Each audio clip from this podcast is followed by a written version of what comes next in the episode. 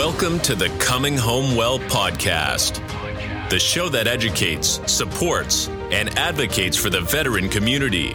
Your host, Dr. Tyler Piron, U.S. Army retired, will bring you exciting conversations with amazing guests about resources, research, and military history, all geared to helping our warriors to come home well.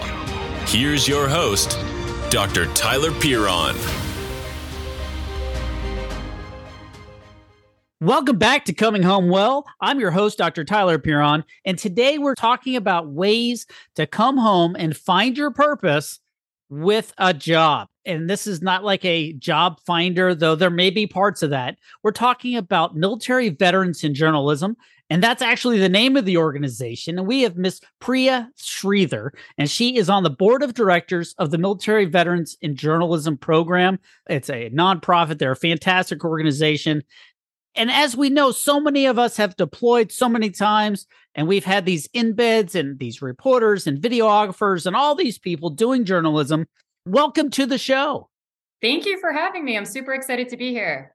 So let's talk about it. Just ask the easy questions. What is military veterans in journalism? Yeah. Okay. So, well, we're we are a nonprofit, and like you said, we wanted to create a community and a space for military veterans who are either in journalism, interested in perhaps pursuing journalism. And you know, it's funny because this didn't come about until I believe it was like 2018 or 2019. So it's a very young organization. I am a journalist. I'm a reporter. I've been a TV reporter and a broadcast journalist for almost 15 years and I'm also in the Navy. I'm a public affairs officer, I'm a reservist.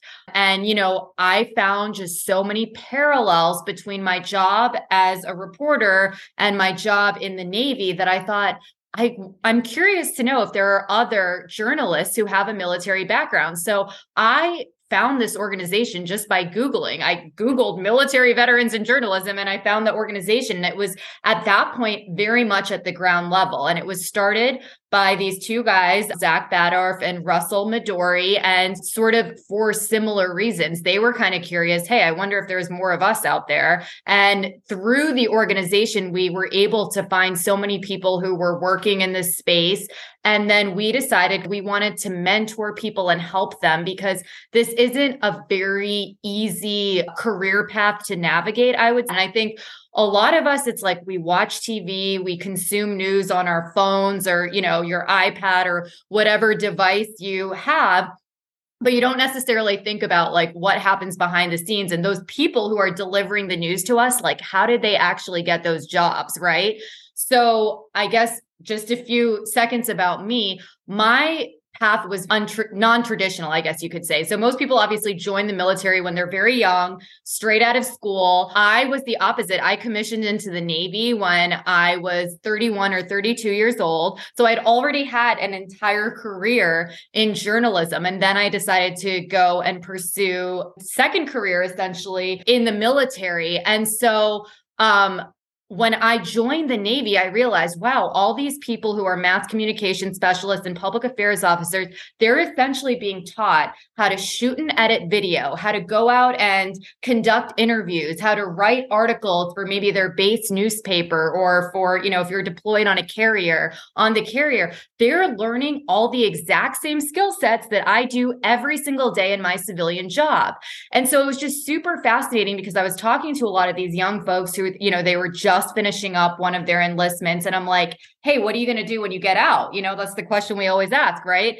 And a lot of them were like, oh, I think I'm going to go and, you know, be a car mechanic or something like that. And I was like, what? Why? Why would you do that when you have all these amazing skills? I can recognize your talent. A lot of the content that you're creating, I mean, this is really professional level stuff. And broadcast newsrooms or newsrooms across America would be extremely lucky to have you guys. And so it was like it had just never crossed their minds that they could use the stuff that they had learned in the military and apply it into the civilian world. So now what we do at MVJ at Military Veterans and Journalism is we have initial conversations with people. We're like, what do you think you might be interested in? And then we pair you with a mentor. So, you know, if someone says, hey, I want to be a TV reporter, they might get paired with me because that's what I've been doing for 15 years. I can help look over their work. I can help create a resume that's like tailored for a civilian position. We also will help place people in fellowships and internships paid fellowships and internships. We've worked extremely hard to get positions at some of the most prestigious news organizations in the country, like NPR, like CNN. And we've dedicated spots for veterans, for military veterans to get that hands on real world experience inside of a newsroom, get six months on your resume, and hopefully that'll either translate into a full time job or those people in that newsroom can help connect you to a job that might be a better fit in the news field. So you don't have to be, you know, going to school at Dinfos or being a public affairs or one of those combat camera positions in order to take advantage of this. Obviously, that would make sense because you know you're being trained in it. Though I would imagine a lot of folks are like, "Oh, I was on AFN, that doesn't count," or the Post newspaper or whatever. Like, "Oh, that's just local, you know, base paper or something." But it does; it's the same stuff. It is the same stuff. I mean, all of those skills. I mean, today, for example, I work for the NBC station here in San Diego. I went out, I did interviews, I logged and transcribed those interviews. I turned it into a story that I then presented on TV. These are all stuff that I've seen Marines and airmen and sailors doing on a regular basis whenever I go on orders. But you're right, it doesn't need to necessarily be someone who went to Dinfos and got that those qualification courses under their belt. We see people from all MOS coming to us saying, Hey, this is something that I've kind of thought about. And I will say, I mentioned this in the beginning, but there are so many parallels. So, one thing I've noticed for sure is that sense of service that we have as veterans. You know, we wanted to serve our country. That's the same reason that so many people get into journalism because they really fundamentally believe that, you know, the First Amendment and journalism is foundational to a democracy, right? The freedom of information. So most journalists I know, I mean, spoiler alert, especially when you start out in this industry, just like the military, the paychecks are not big. It's not a very glamorous life, despite what you may think. You know, people think, oh my goodness, you're on TV. No, your first few jobs, you might be living paycheck to paycheck, but the common denominator between all the people I met in my first few years in journalism and the same kinds of people I meet in the military is they're so passionate about the cause and the purpose. We really feel like informing people about their community, helping them make decisions about who they might vote for in the elections, or letting them know, hey, there's a public health crisis happening around the world. Here's information that can help you and your family. That is so, so important. And for me personally, I never saw myself sitting behind a desk and in front of a laptop. I'm an adrenaline junkie. I love to be in the middle of chaos. And that's exactly what you get when you sign up for a career in news. I've been in some of I tell people that I'm with them on usually the best or the very worst days of their lives. Either a tornado has come in and leveled a community, and all of a sudden these people are in desperate need of help and resources. And I'm there to meet the chaos. And a lot of times that's so important for the rest of the country or the state to see hey, here's the destruction that happened. This is why it's so important that federal dollars or state dollars go to this community to help them rebuild. Or maybe someone's house just got leveled in a hurricane and they're trying to figure out where they can evacuate to. Where is FEMA? Where can I go to get water. I mean, very basic things, but that's the whole power of journalism, right? So, I mean, I've had the opportunity to report from all over the country and the world. I was actually posted in South Asia for two years. I was in New Delhi. I've reported from Nigeria, from Indonesia, from Bangladesh. So, this career has allowed me to travel all over the world, meet people that I never thought I would meet, tell their stories, get exposed to different cultures, different situations, and help people. And I feel like everything I just said is a lot of the same stuff that happens when you join the Navy or you join the Marine Corps, you join the Air Force. You get to see the world, experience things you never thought you would experience. And at the end of the day, you feel proud that you're making a difference. You know, I always find that there's always a correlation between enthusiasm and, and a calling and the lowered paychecks, just like with the military. You know that we always see that. But but you bring up a really good point. Is that hey, have good expectations going in. There's a lot of people that go into the news media right out of college or right out of school, and they're like, and they do it for a while. I have three different friends that were the news weatherman. Mm-hmm. And uh, I'm like, you don't do the weather. And he's like, yeah, but that's what they offered me. And that's what I did. And he's not a meteorologist. He's a finance guy. I'm like, what, what? And now he's doing some awesome things, but it was like, he, he'll portray himself like do the weather guy and some of the other reporters. And it's an interesting transition. I have a friend that was on the local news. It was an NBC channel, and then was a PIO for the police department, and is now a, a public affairs for one of the big school districts. And she's absolutely awesome, but it's always amazing to watch that transition because it's mm-hmm. all sharing information. And we're mm-hmm. all used to that in the military with reporting and all the way up the chain and daily stand ups and all the things that we do to communicate we're already doing. So this isn't that big of a jump, is it?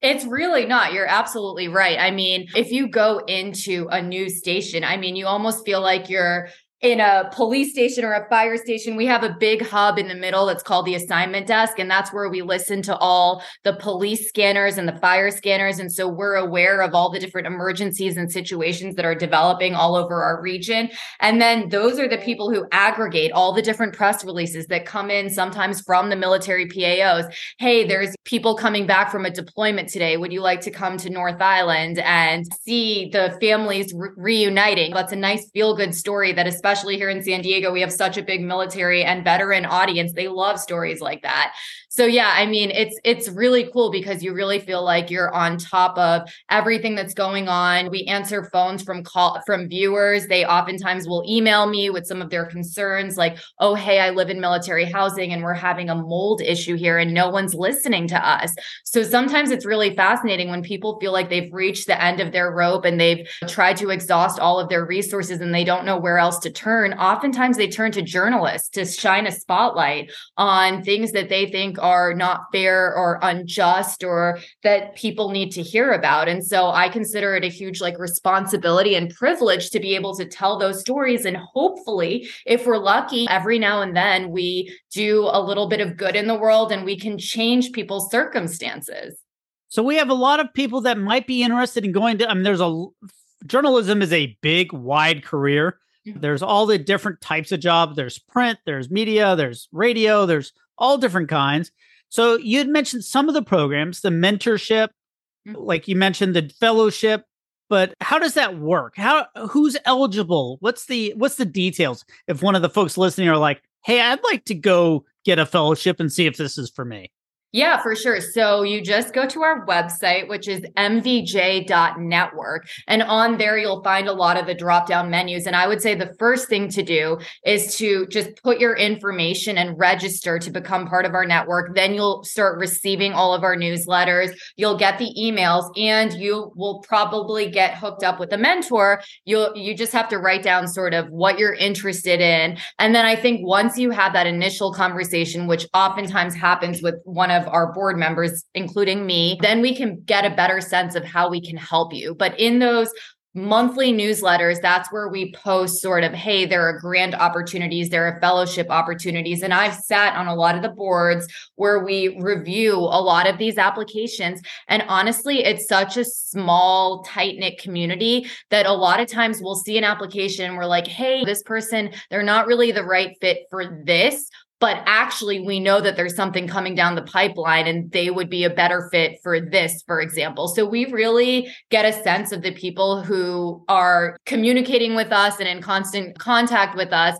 And we can really find stuff that will fit what we think will help them build a better resume and portfolio to eventually that full-time job or if they're not sure that's totally okay. You don't need to be 100% sure. Like i definitely want to be a tv reporter or i definitely want to be a magazine person we'll say you know what maybe we can link you up with an internship or something for 3 months you can go test it out and usually that's when people have a way better sense of like hey they, these are the things that i liked about the position i had and these are the things i didn't like so that's why getting those entry level like your foot in the door and you're in the right atmosphere and environment, those things are so important because that's where you'll really figure out like what you're passionate about. And we don't want to push you down a path that you're not passionate about. The whole point is that you should be fired up about what you're doing and be excited about your next chapter after the military. That's a big point because it's like when you go to college and some schools are like, you just got there what's your major?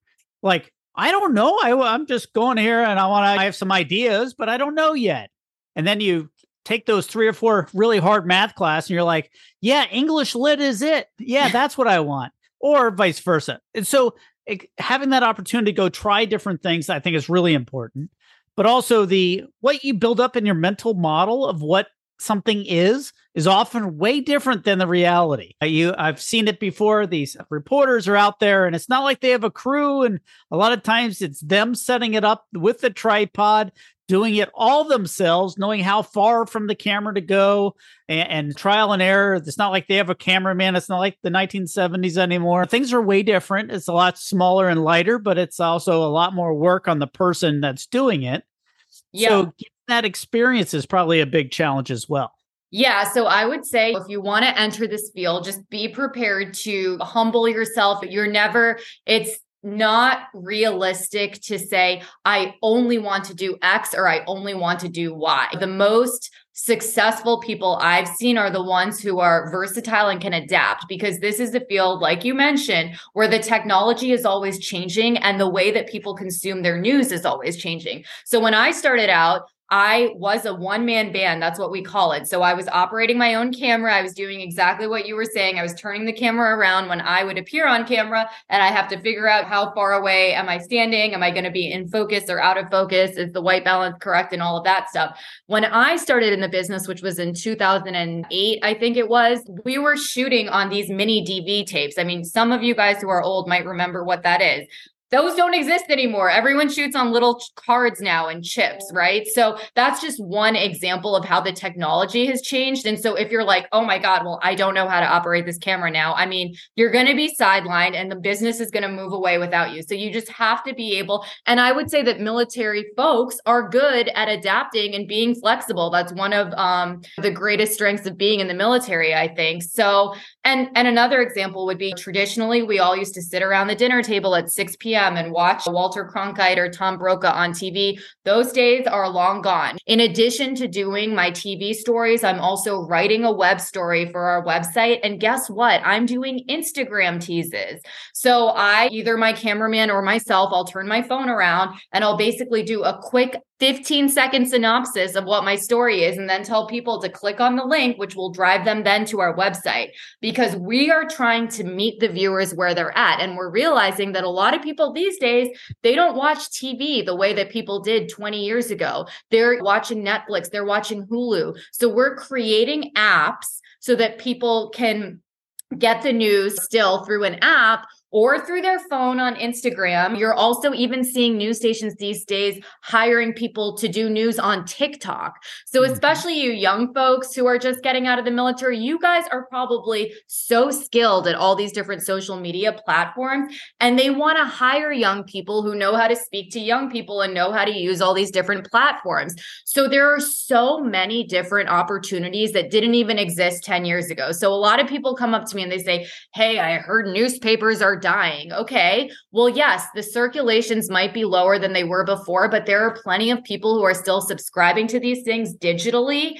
And news will never die. I'll tell you that right now. Okay. Everybody wants to know what's going on when it comes to COVID, what's going on when it comes to the World Cup right now, what's going on when it comes to the 2022 midterm elections. People want that information. The industry is just figuring it out how do we get them that information and where are we going to provide it so it's never going to go away if you have that skill set if you have that curiosity if this is something that sounds interesting to you buckle up it's going to be the ride of your life and you just have to be prepared to pivot a little bit because it's going to keep changing it's definitely changed. I mean, you going back to the 1970s and all that, Walter Cronkite, you got one news show a day, and that mm-hmm. was all the news that you're going to call news. Now it's 24 hours a day, CNN all the time. But even local news, like we're doing the reevaluation of property taxes here locally. And oh my gosh, are everybody and their brother talking about it because it's gone up significantly?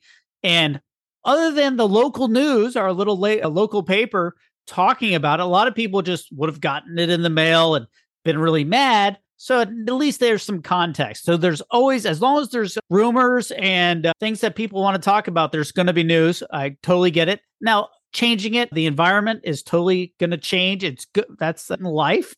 But you guys offer some really cool opportunities, like some of these events where people can go and meet these different organizations. What how does that work and where do you do them? Yeah, so we just had our first in person annual convention, which was in Washington, D.C. in October. That was fantastic. The previous one we had done virtually, which we all know is not as fun and exciting. But with the Rona, you got to do what you got to do. You got to do what you got to do. That's right. So those are fantastic opportunities. I'm not quite sure where our next year's convention is going to be just yet, but they typically happen in the fall. And I would say that First of all, we offer scholarships. So people who might say, okay, well, what if the convention's in Chicago and I live in California? That's really far away and I can't afford a plane ticket. Guess what? Don't worry. We've got your back. We always understand that, especially when, you know, you're transitioning out of active duty and you're trying to figure out your next steps, money might be tight. So we don't want that to be a barrier of entry for you being able to pursue this. So we have scholarships for people to help you with airfare, to help you with hotels. You can come out to wherever our annual convention may be. There's some of the top people in journalism. So not just people who are military veterans themselves, but people like Barbara Starr, who cover the Pentagon for CNN. I've She's talked to active- Barbara Starr. Yeah. Yeah, I mean, she's someone that is a household name, right? And she's broken some of the biggest military news of our time. So, people like her, we've networked with her, and she's really supportive of MVJ. And the other thing I should mention is this is a two way street. We're not just trying to encourage folks in the military to join the news ranks. We also go around and talk to news organizations around the country about why they should hire military veterans, right? Because if you think of any of the biggest stories that have happened over the last several years, they usually have some sort of military tie. And our argument to those editorial managers is that you're going to get way better reporting if you have someone who's worn the uniform themselves. So one Speaks example, the lingo, knows where to go, yeah, how to cut through I mean, the chaff. That I, I, would say one of the how to get PAOs to tell you the truth. yeah. Well, no. And so another thing I would say is that there has historically been sort of an adversarial relationship between the military and reporters. For a lot of us who have joined the military, you're sort of t- taught don't talk to reporters, keep quiet, don't trust them. They're going to trick you into telling something that you're not supposed to tell. And on the flip side of that, as reporters, when I first joined this profession, I was told that, oh my God, it's so hard to get any information out of military people. They all speak in these acronyms. I have no idea what they're saying. It was like, so it was this weird thing. And for those very few of us who had been on both sides of the aisle there, I guess you could say, where we've been in the military and we're like, there shouldn't be this huge divide because all of what we're doing is fighting for democracy and serving our communities and our countries. So we should all be on the same team, right? So, yeah, we go around and we talk to these different news organizations about why they should hire military veterans. So, just one quick example we all remember the withdrawal from Afghanistan that happened last summer. That was a huge story. And we saw all of the news outlets around the world covering it. But I decided because most of my friends who have worn the uniform, they all served in Afghanistan. That's been going on for 20 years. So I decided to get a panel together of people who had served in Afghanistan and ask them, like, how do you feel about these pictures that we're seeing right now? And that's something that if I hadn't worn a uniform and I hadn't had so many brothers and sisters who had gone to Afghanistan, I might not have necessarily thought to let's try to approach the story like that. So there's a lot that military veterans can offer. It's not like those obvious stories, too. Sometimes there's a distrust in the media right now. We've all heard the phrase fake news. People love to hurl that at us, and it's very unfortunate. But I think that there's an added level of credibility for people who have worn the uniform. And so I know for a fact that here in San Diego, and I've worked in Texas as well, I've received so many news tips from veterans or people who are in the military or married into the military or whatever. And they're like, you know what? I never thought I could trust a reporter. But since you also are in the Navy, I feel like this is something that I want to talk to you about. And I wish that I would see the media covering this. We often quote that statistic that only 1% of the American population has ever worn a uniform. It's pretty much that same statistic as far as how many people have ever been professional reporters in the United States. Like most of us have never encountered yeah. a reporter before. So it's very easy to say, oh, fake news or oh, the liberal reporters or whatever. But guess what? At the end of the day, we're your neighbors. We're coaching the same little league teams as you are. We're sending our kids to the same schools as you are. We're all just people who are trying to do our very best and serve our communities. And so I think if we eliminate all of this smoke around both of those professions, we, we would see that we're all kind of on the same page and we should all we really need to do is communicate more and we would be able to solve a lot of the issues that are going on in our in our communities i think and most of the people in the military i think totally get that because we've seen where the power of being able to amplify a message like you mentioned with the mold in the housing or mm-hmm. a death of trainees or things that may not get the attention otherwise because of the closed communities but people are really fed up with it social media has changed that the media has always been there i was at walter reed uh, during the big scandal with the uh, patients i wasn't th- there but i was i was at there i was assigned there and that was a huge issue and I was working a case. I was a criminal investigator that Barbara Starr initially reported, and we are all like, "Ah, shit!" Mm-hmm. Because as soon as I saw that report, it was very vague at the time. I said, "Yeah, we're going to get a lot of uh, media attention." We knew that, but it took a little while. But as soon as I saw that, I said, "Yeah, it's going to be a deluge now." I was right. remembering that when you mentioned Barbara Starr because she's very tenacious and she knows the military. Yep. So you guys and- have a, some. Go ahead. Oh no, I was just going to say that sometimes there's that initial mentality of like, oh no, the media is coming, that's so bad. But what I've realized a lot is it's hard for me sometimes because I'm a Navy public affairs officer. So that's what I do in the Navy. And sometimes we see these really scandalous headlines like, oh, there's been so many suicides of sailors who have served on carriers in the past few years. And nobody wants that to be a headline. But if that is in fact something that's happening, it's better that it's out there and we're talking about it and we're figuring out why is this happening so that we can address the problems. So I think the days of brushing things under the rug are over. And so, if you are someone who takes pride in wearing the uniform and in the armed forces of the United States, you should want these issues to be discussed in the general public. You know what I mean? It's for the betterment of all of us, I think. And I was in DC for many years, and and one of the catchphrases, whether we're going to do something, like, "Are you willing to have that in the headline of the Washington Post tomorrow?" And they're like, "Ah, no." Then you probably should rethink that decision. And so, yep. I mean, but that makes a lot of sense because if you know you, you're being held up as a leader, having that opportunity, you better be able to stand behind it and be proud of that decision rather than go, "Oh boy, bad yep, things exactly. are happening."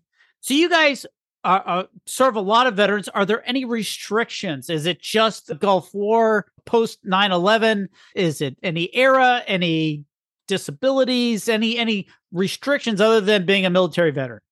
No, there is literally none. We also have even helped spouses because we believe that you're also part of the family and you do still understand the culture and the issues. And so I would say, even if you're a spouse or a kid of someone who's in the military and you're like in your teenage years and you, and you were you're curious, contact us. Like we love helping people. Anyone who's part of the military family, we consider that to be great and we would love to help you. Another thing I'll mention is we also give people money to write articles about things that they're interested in. So the reason I just remembered it is because you mentioned disabilities. And so we actually have grant money that's specifically for people who want to write stories about issues dealing with military veterans with disabilities or in that space. So that's what's really cool is we've really chased after people, organizations that have money who are looking for more news and journalism and stories that have to do with these very niche things that we're not seeing often in the mainstream news. So we, those are all also listed in our newsletters, but you can basically write like a little paragraph of, Hey, I would love to explore how psychedelic drugs might help veterans who have PTSD. And here's, and basically all we ask of you is list a few people you think you might want to interview or like what, what you're hoping to include in the article. And we'll review your application and we give people money to basically go after it and write the article. And once you're done with your story, we will use our network to help you get published in the most prominent publication that you can be. So we will help you every step of the way. We will help give you money so that you're not devoting time to something that, you know, you're not getting compensated for. We'll help you make those connections. We'll help mentor you and edit your work. And then we'll help you approach the editorial teams of major publications because we have those relationships already. And hopefully you'll see your byline in those organizations. And that's i mean for anyone that's huge. Yeah that's huge. breaking in and getting that contact with the people that make decisions yeah like it out of the blue is probably they probably get a million pitches a day Exactly. So that's why it's so important sometimes to have the backing of an organization. And that's what we're trying to do is for a long time the news business had been a very old tiny little club. circle of people. Yeah, and we want to expand that because we believe that if there are more people who have a seat at the table, those are the stories that are going to be told because a lot of times the stories are generated from the people who are sitting in the room. And if they have no experience wearing a uniform or living the military life or PCSing or having to have a loved one be away on a deployment, they don't really get it. Right. So that's why we need you guys to come. And because I can't tell you the number of people whenever I'm on orders who are like, oh, I just hate the media, blah, blah, blah. And I'm like, okay, well, give me actual constructive criticism. What kind of stories would you like to see more on a channel like NBC or CNN? And oftentimes, when I'm actually presenting them with that question, they can't really pinpoint what it is that aggravates them. But this is your chance. Instead of being on your couch and pointing and yelling at the TV, why don't you become a part of the process and let's fix it? Let's make it better. Let's make it more inclusive. Let's make it something where you're not like, oh, those liberal elite people have no idea what it's like. You know, that, that is a really good point. I love the fact that there's some grants out there so you can get it going. You're not just like doing it as a hobby or the goodness of your heart. And the link with the actual publishers as Mhm. opposed to a blog. And there's nothing wrong with blogs and Substacks and all those other things. That's a legit source of uh, journalism as well. That's not what most people are looking for. And maybe when you're more established, that'd be like a side thing. Uh, you just have so much you can't contain it in one thing. So I think that's pretty cool. And you have another couple of programs as well. So we talked about the the annual membership, which I think is really or the convention that you guys had Mhm. in DC a few months back. Oh, speaking of which, if you guys want to learn about MDMA treating PTSD, just go listen to the podcast from like six weeks ago. We've had several people on just on that topic, which I thought was just fascinating. And psychedelic mushrooms. We've been talking to a lot of folks about these alternative treatments that show a lot of promise. I love the idea. So that she you have that definitely down as a great idea. We've been looking at it too because there's so many facets to it. And it works great for some people. It works all these different pieces that nobody's really getting that story because the science is still new. Yeah. And it's really helping some people and other people it doesn't, but that's like everything, right? yeah. so- absolutely. You guys go to mvj.network is the website and just click on the grants if you want to learn more. There's all sorts of stuff. We're going to put the link on the Coming Home Well Facebook page and all the other social medias. So if you're driving, you don't have to go search for it. That's going to be super easy. So they have grants, they have mentorship, fellowships, and there was a couple other things that you guys do. I'm just trying to recall the internships, the mentorships, the fellowships, all these ships. Um, oh, Yes. press credentials. Yeah. So those are incredibly important because if you've ever operated as a journalist anywhere, you pretty much have to show that wherever you go, whether it's getting into city hall or getting to some sort of, excuse me, press conference, or if you're going to like the scene of a crime or an accident or a dis- disaster zone, usually the people who the security in those situations ask for press credentials. And so a lot of people are like, how do I get press credentials? Right. And typically, the way you do it is through a news organization if you work full time or freelance for a news organization. But we can help you guys get your press credentials so that you can, like I said, have a seat at that table. Because a lot of times that's honestly how people get their start is they showed up at press conferences here in San Diego. The mayor basically holds a weekly press conference and anyone with a press credential can go and sit there. And so then you can listen to whatever he's talking about, hear the questions that the other journalists are asking, and you can write a story if you want to, or do a blog, which, you know, like is not the best thing as far as getting a ton of readership, but it's a good start just to get that practice. So we can help you get those credentials as well. That reminds me of something. The uh, best way to get promoted in the military, especially as a junior enlisted, is be on time, be in the right uniform, and have a good attitude. If you have those three things, 90% of your problems go away. These press credentials help you be in the right uniform, so to speak. Absolutely, yes. And I would say that those three things apply to almost anything in life from what they do. There, it's always great advice. Yeah. So we've talked about a lot of things, but I'm sure there are things that I didn't cover. So what should I have asked you but didn't? Well, I guess a lot of people ask me, why on earth did you join the military when you were in your 30s? Fair um, question. Yeah. So they were like, you had this TV career, you lived all over the world. Why did you decide to do that? I don't have like a very obvious answer to, but I would say that my parents were immigrants from India who came to the United States, and I was born and raised in Boston.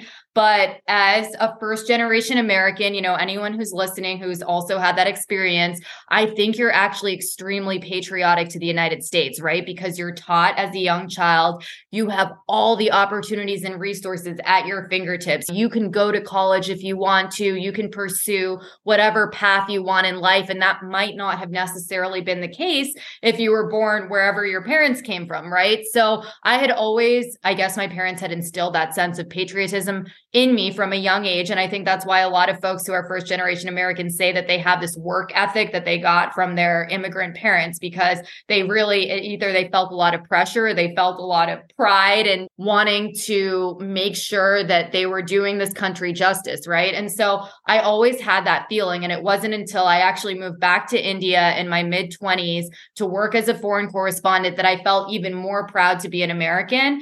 And so it was after that I started exploring how can I serve my country? How can I give back? So I applied to the State Department to be a foreign service officer and I was selected but then I thought to myself, I don't really want to give up my news career because I'm so passionate about that. So a friend of mine who I had gone to college with happened to mention that there's a program called the Direct Commission Officer Program in the Navy, where they essentially try to recruit people with a certain civilian skill set to sort of augment certain MOSs in the military that they needed. And public affairs happened to be one of them. So he's like, Would you be willing to go talk to a recruiter? And in my head, like I was saying, all those preconceived notions that you have about either reporters or the military, I was like, oh, I can't wear a uniform. I'm just going to turn into a brainwashed robot and I can't be a spokesperson for Uncle Sam. That's against everything I stand for. I'm here to question authority and blah, blah, blah. And then I humbled myself and I decided to research what that entailed. And I realized that wow, the military, you get to do so many humanitarian missions around the world. You get to serve, you get to have all these cool educational opportunities. And I was like, all right, I'll give this a shot. So I went and spoke to a recruiter, and it was a really long process. And then the next thing you know, I get a call that says I was selected, and I went out to ODS in Newport, Rhode Island. And yeah, I I've been in for 7 years now and it's been like a life changing experience. It's made me a better person. It's made me a way better journalist. And I feel super duper lucky that I get to wear the uniform. And you're in San Diego. So you're combining both. I mean, big Navy town and you're on TV. So like people like, I know you. I, am sure people come up to you and they can't quite place you, but they they're like, oh, I know you, but they don't know like how. Yeah, it happens a lot. I'll run into people like even at the dog beach. I take my dog to the dog beach and they're like, do you go to this gym? And I'm like, let me just help you out. You probably just see me on TV, which I know it's probably seems slightly obnoxious, but it's like what you just said. They can sort of sense that they know me from somewhere and can't really figure it out. And nine times out of 10, I don't actually know them. They've just seen, obviously, my reporting on TV. So if I was a, a new person getting out or I've been out a while and I'm sort of trying to figure out my life, find my purpose in life, as we call it, finding my tribe. And, and you've touched on this a little bit where the mm-hmm. assignment desk and the camaraderie uh, of the news organizations. And I think that's an important parallel. The biggest thing people complain about when they leave service is finding their tribe and finding their purpose.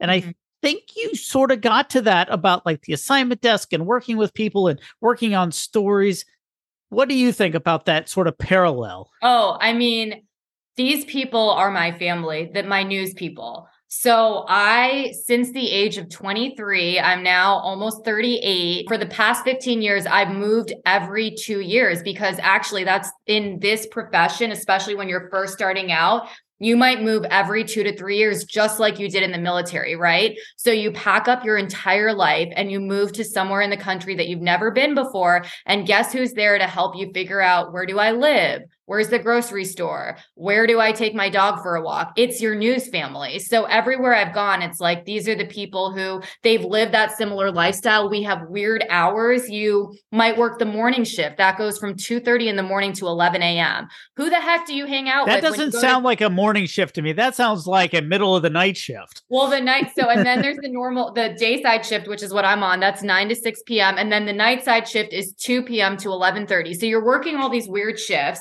So those are the people who are also on the weird shifts with you are all the cameramen and the people who work in the control room and the producers and the people who sit on the assignment desk listening to the scanners. And so those are the people who understand your wacky, weird schedule, your lifestyles. Guess what? I worked the morning show on Thanksgiving. Okay. So when everyone else was traveling home to be with their families, I was waking up to a two o'clock alarm and I was going out to the stories. And I was the person who, if you turned your TV on, that was me. And people ask me all the time, doesn't that make you feel sad that you miss holidays and you're working on the weekends and you're working the mornings and the nights? And I'm like, this has just become my life. This is my family in a way. I'm so used to it. And to me it's a really small sacrifice for the greater good. So yeah i mean you it's a very much a team sport. It's like playing on a basketball team or something where you need your producer to stack the show. You need your reporters to deliver the stories. You need your cameramen to shoot the video. You need the writers to write some of the stuff. So without everyone doing their part, there would be no newscast. There would be nothing. So it's everyone plays a role and we all depend on each other. And the coolest part about it is at the end of every day, you see a tangible product. You can turn on the TV, you can go to the website, you can look at Instagram, and you see that all. I feel like a lot of people have jobs where they're working all day and it's like, oh, like, yeah, I think I, no, you don't think you accomplished something. You went somewhere, you told a story, and you did something today. And so you can feel good that you got something done. And that's part of what I love about it. So, yeah, and there's a lot of communities and groups for news people now. One of them that I'll just give a shout out to right now is called That News Life on Instagram. And I would suggest anyone who's interested in getting into the news world, take a look at that page because it'll show you the ugly, the pretty, all of the things. They'll see people sitting on 10 feet of snow in a big snowstorm in Michigan, or you'll see people, you know, all over the place. And we all are basically part of that news life group. And we all support each other and give each other shout outs on Christmas and Thanksgiving and all of those tough days when you're away from your family. But yeah, so there's a ton of camaraderie. It sounds like a whole lot like the military in a lot of ways. Like you go and you go do a mission and then it's done. And mm-hmm. then you're preparing for the next one, or you PCS or you go do something else. That's the cool thing. It's you've accomplished something and boom, you move on to the next thing as opposed to like come in and punch a clock or sit behind a computer all day. Get some people, especially if you've been in the military, it's the worst torture ever just to sit behind a desk all day. Other people are like, I just want a desk and I never want to see hiking or camping ever again in my life. It's one of the two, different cultures, different things. Is there anything else that we should know about a career in journalism? I mean, obviously, we have written, we have print, we have radio. I'm sure there's the internet hybrids as well. Is it yeah. cameramen? Is it writers? Is it on air talent? I mean, because there's so much, or does it just, hey, look, journalism, get in touch with the military veterans in journalism? Yeah, I would say all of it boils down to are you a curious person? Do you want to learn about things that you've never learned about or been exposed to? Are you open minded? Would you be able to interview someone who has completely different viewpoints from you and not lose your mind? You have to respect everyone. You have to be curious. You have to be passionate about the truth because the truth is what counts, not what you think the truth is. It's what the actual truth is. And I know that's a very controversial thing to say right now because people don't think it that shouldn't be objective. Yeah. If all of those things sound appealing to you, then then you have come to the right place because everybody who's part of the team, they have to have those fundamental things. They need to be curious. They need to want to be part of this mission. So if those if those things sound interesting to you, like come on over to our website and we're so excited to talk to you. You can contact me personally if you'd like. You can message me on Instagram. My name is Priya Reporter and you can put that wherever you want on yeah we'll get we'll share that on the on the socials as well. That way if you guys are driving you don't have to write it down but again the website if you're listening you can type it up or your stoplight don't do that is mvj mike victor juliet dot network. It's not dot com it's dot network so it's pretty easy to remember. The military veterans in journalism. We've been talking with priya sridhar and she's on the board of directors of the military veterans in journalism Thank you so much for joining us on Coming Home Well. I really appreciate it. And I think it's really exciting to have another opportunity and all the support and guidance that folks can get with real pros to break into journalism. I think that's the really cool part about all of what you're doing. Well, thank you so much. And I hope that your listeners will link up with us. I'm sure they will. Thank you so much for joining us on Coming Home Well. Thanks for joining us this week on Coming Home Well with Dr. Tyler Pierron. If you enjoyed this episode and you'd like to help support the podcast, please share it with others, post about it on social media, or leave a rating and a review. Follow us on Instagram at Coming Home Well underscore BTS or on Twitter at Coming Home Well. Thanks again. And until all are home and all are well, this is Coming Home Well.